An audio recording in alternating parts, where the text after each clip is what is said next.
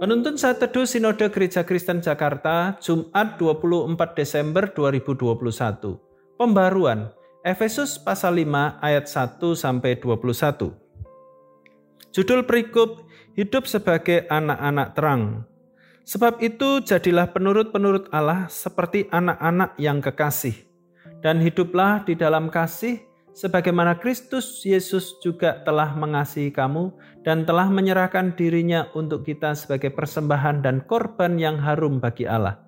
Tetapi percabulan dan rupa-rupa kecemaran atau keserakahan disebut saja pun jangan di antara kamu, sebagaimana sepatutnya bagi orang-orang kudus.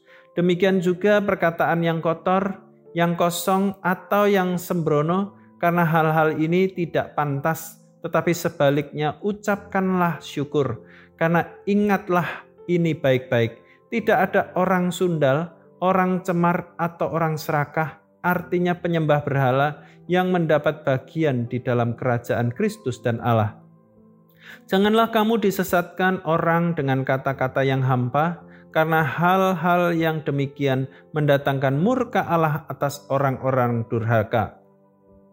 Sebab itu janganlah kamu berkawan dengan mereka. Memang dahulu kamu adalah kegelapan, tetapi sekarang kamu adalah terang di dalam Tuhan. Sebab itu hiduplah sebagai anak-anak terang. Karena terang hanya berbuahkan kebaikan dan keadilan dan kebenaran. Dan ujilah apa yang berkenan kepada Tuhan. Janganlah turut mengambil bagian dalam perbuatan-perbuatan kegelapan yang tidak berbuahkan apa-apa tetapi sebaliknya telanjangilah perbuatan-perbuatan itu.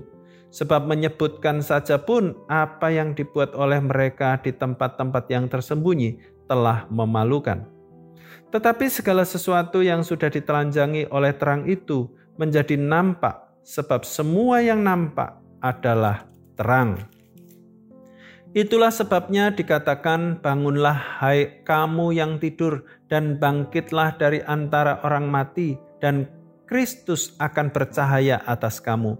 Karena itu, perhatikanlah dengan seksama bagaimana kamu hidup. Janganlah seperti orang bebal, tetapi seperti orang arif, dan pergunakanlah waktu yang ada, karena hari-hari ini adalah jahat. Sebab itu, janganlah kamu bodoh, tetapi usahakanlah supaya kamu mengerti kehendak Tuhan, dan janganlah kamu mabuk oleh anggur karena anggur menimbulkan hawa nafsu, tetapi hendaklah kamu penuh dengan roh. Dan berkata-katalah seorang kepada yang lain dalam Mazmur, kidung puji-pujian dan nyanyian rohani, Bernyanyi dan bersoraklah bagi Tuhan dengan segenap hati. Ucaplah syukur senantiasa atas segala sesuatu dalam nama Tuhan kita Yesus Kristus kepada Allah dan Bapa kita. Dan rendahkanlah dirimu seorang kepada yang lain di dalam takut akan Kristus. Terang jelas berbeda dari kegelapan. Terang tidak dapat bersatu dengan kegelapan Ketika terang datang, kegelapan akan sirna karena terang akan menyingkapkan segala sesuatu yang tertutup oleh kegelapan. Oleh karena itu, satu-satunya jalan untuk melenyapkan kegelapan adalah dengan mendatangkan terang. Rasul Paulus menjelaskan bahwa orang yang beriman kepada Kristus bukan sekadar mengalami perbaikan. Orang beriman juga mengalami transformasi radikal dari gelap menjadi terang. Yesus Kristus adalah terang dunia. Siapa saja yang beriman kepada Kristus akan menjadi terang dan dipanggil untuk hidup dalam terang. Karakter terang akan nyata melalui kebaikan, keadilan, dan kebenaran yang muncul sebagai buahnya. Hidup sebagai anak terang juga berarti selalu mencari apa yang berkenan bagi Tuhan yang telah menganugerahkan keselamatan.